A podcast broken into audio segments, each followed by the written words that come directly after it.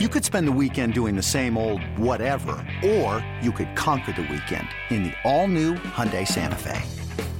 Visit HyundaiUSA.com for more details. Hyundai, there's joy in every journey.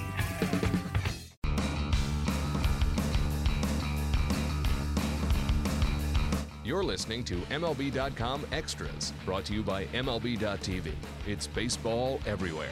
Hey everyone, Tim McMaster here, along with our MLB.com Blue Jays reporter Gregor Chisholm. Gregor, the games are going on down in the Grapefruit League. Baseball's back. That's always fun. Um, as far as the Blue Jays go, some players off to great starts, some players not really getting off to a start due to some injury. So we'll kind of get through all of that. And then towards the end of the podcast, we're also going to get your thoughts on life on the road because obviously you travel a lot with this Blue Jays team, and I'm sure over the years there's been a couple of fun stories you can probably share uh, with the people listening in on the podcast. But Hey, let's start with some good news. And there was some good news on Thursday from this Blue Jays team when you see Jose Bautista hit his first home run of the spring, Jay Happ fire a scoreless start in his first outing. There was a lot of positives to take from that game on Thursday.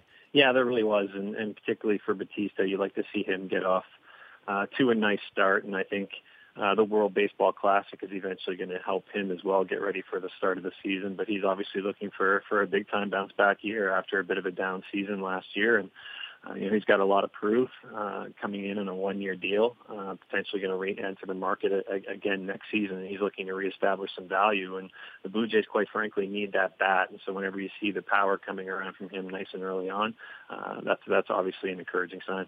And then how about Happ? And and the, obviously he's a guy who was so good a year ago, and you wondered if he might regress again this year. Obviously, a nice start. You can only take so much from numbers as far as spring training goes, especially the first t- couple times out. But at least there's a comfort level there.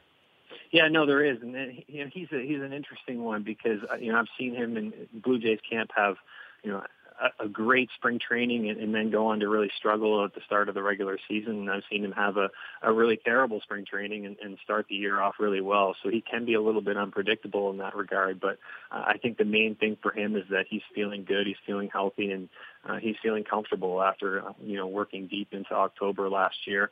Uh, he's a guy who's really become a little bit more of a, an innings eater uh, as his career has progressed, and, and when he responds well to that workload, um, you know, obviously that's another encouraging sign for the team as well. You talked about Bautista and his home run. Uh, Kevin Pillar off to a great start, four for 10 through four games uh, to start things off. And Dalton Pompey off to a good start. And that's great to see because you like to think this guy who skyrocketed through the minor leagues a few years ago can kind of now say, all right, I, I went too fast. Now we're back here. Maybe he's settled in. Uh, he's going to be heading off to the World Baseball Classic. Um, how good is it to see him off to a nice start?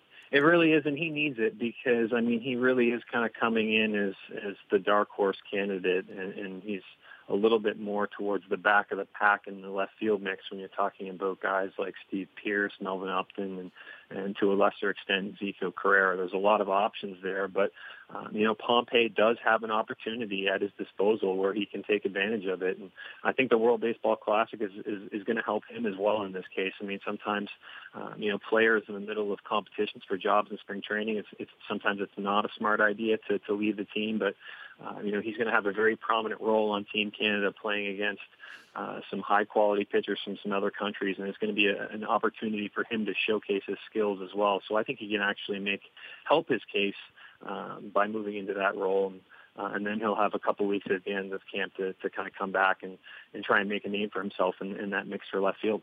In a challenging group as far as Team Canada goes in the World Baseball Classic. I believe it's Canada, the United States, the Dominican Republic and Colombia. Is that right, Gregor? Yes, yes, it is. Now they're they're going to be up against it for sure, and they're missing some key components as well, and uh, that, that's one of the reasons why Pompey is going to be such a featured uh, player on that team.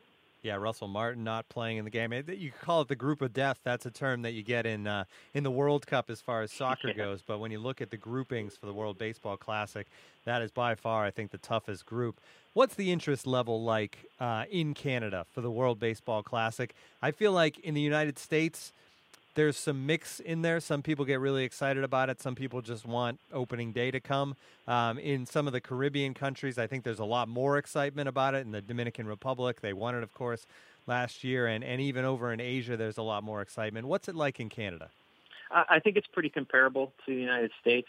Uh, maybe there's a, the interest is slightly higher, but I think for the most part it is kind of uh, hit or miss to a certain extent as well. I think one thing people do love is obviously seeing competitive baseball at this time of year, but uh, I think Canadians really kind of embrace it uh, when they see how the team does a little bit. There's there's a game, uh, a couple World Baseball Classics ago where Canada uh, beat the United States in, here in Toronto, and that was one of that's a game that still does get talked about. So there are certainly key moments from the World Baseball Classic that have really kind of shone through, and you know there's certainly a lot of disappointment that Russell Martin uh, is not going to be able to take part in it for for insurance purposes.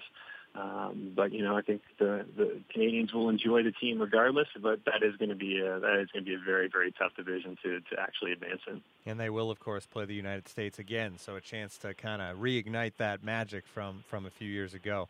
Uh, all right, let's talk some injuries because there's there's always some in spring training.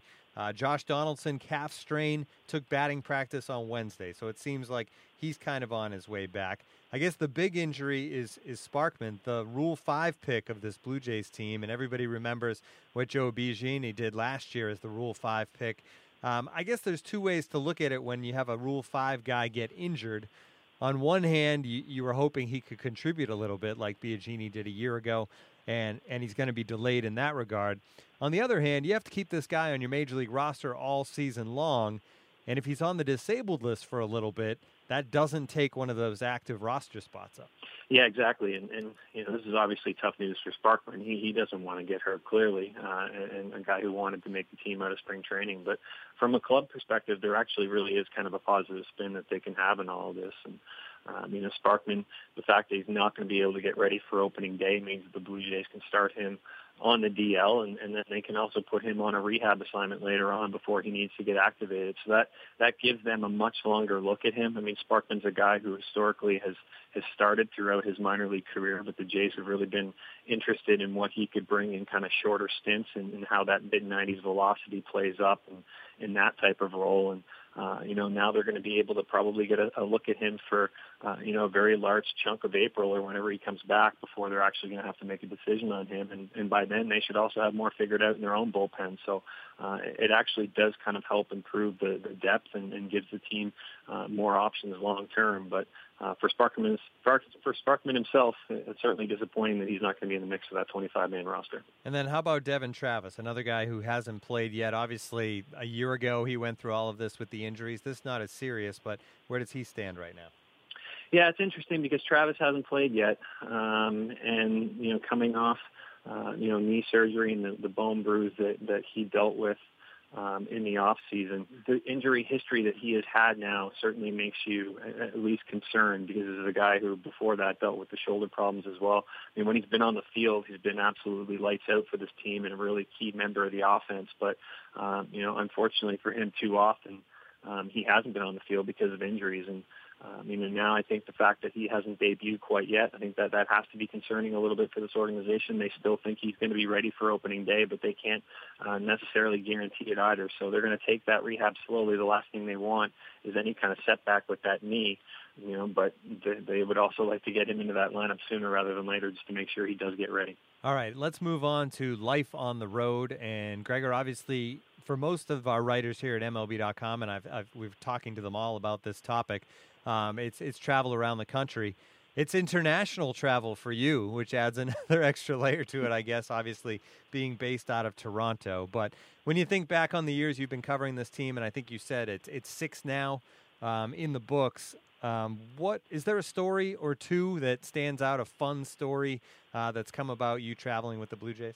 Well, I was actually I'm known for it used to be in my first couple years in the beat uh, when I was getting used to the the traveling schedule and booking constant flights and staying in hotels and sometimes not even knowing where I was. I was known to make a mistake or two, and when it was actually when I was covering the uh, American League Championship Series between the the Tigers and, and Red Sox.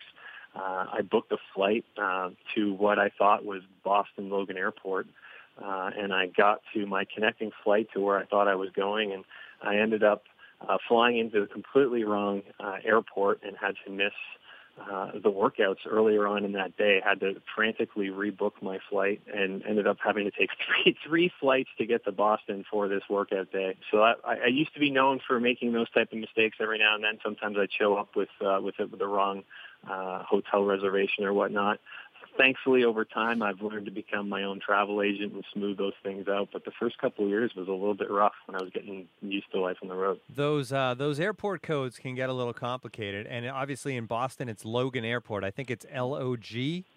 Where where were you headed? I was going to on my now I'm getting tested on my uh, American geography. Does Rhode Island make sense? Is, is there there's like a Boston area airport that would be like it was I had to take a train. It was about an hour away yeah, uh, from where I for, from where I ended up, and I think it was Rhode Island, but I'm yeah, the, not. The two because that's where I'm from. The two that would be in play would be Providence, Rhode Island, I think, yes, or Manchester, yes. New Hampshire, are both uh, yes, not too Providence, far Rhode from Island. Boston, but so Providence, Rhode Island. See, you could have gone earlier in the summer. You could have caught a Pawtucket Red Sox game. It's true. And you would That's have been all point. set. All right, great stuff, Gregor. This has been MLB.com Extras, our Blue Jays edition. For Gregor Chisholm, I'm Tim McMaster. Tune in again next time. MLB.tv Premium, the number one live streaming sports service, is celebrating 13 years. Watch every out of market regular season game live or on demand in true HD. Real time highlights, live look ins, pitch tracking widget, and more. MLB.tv Premium includes a free At Bat 15 subscription. Watch live baseball on over 400 mobile and connected devices. Watch at home, in the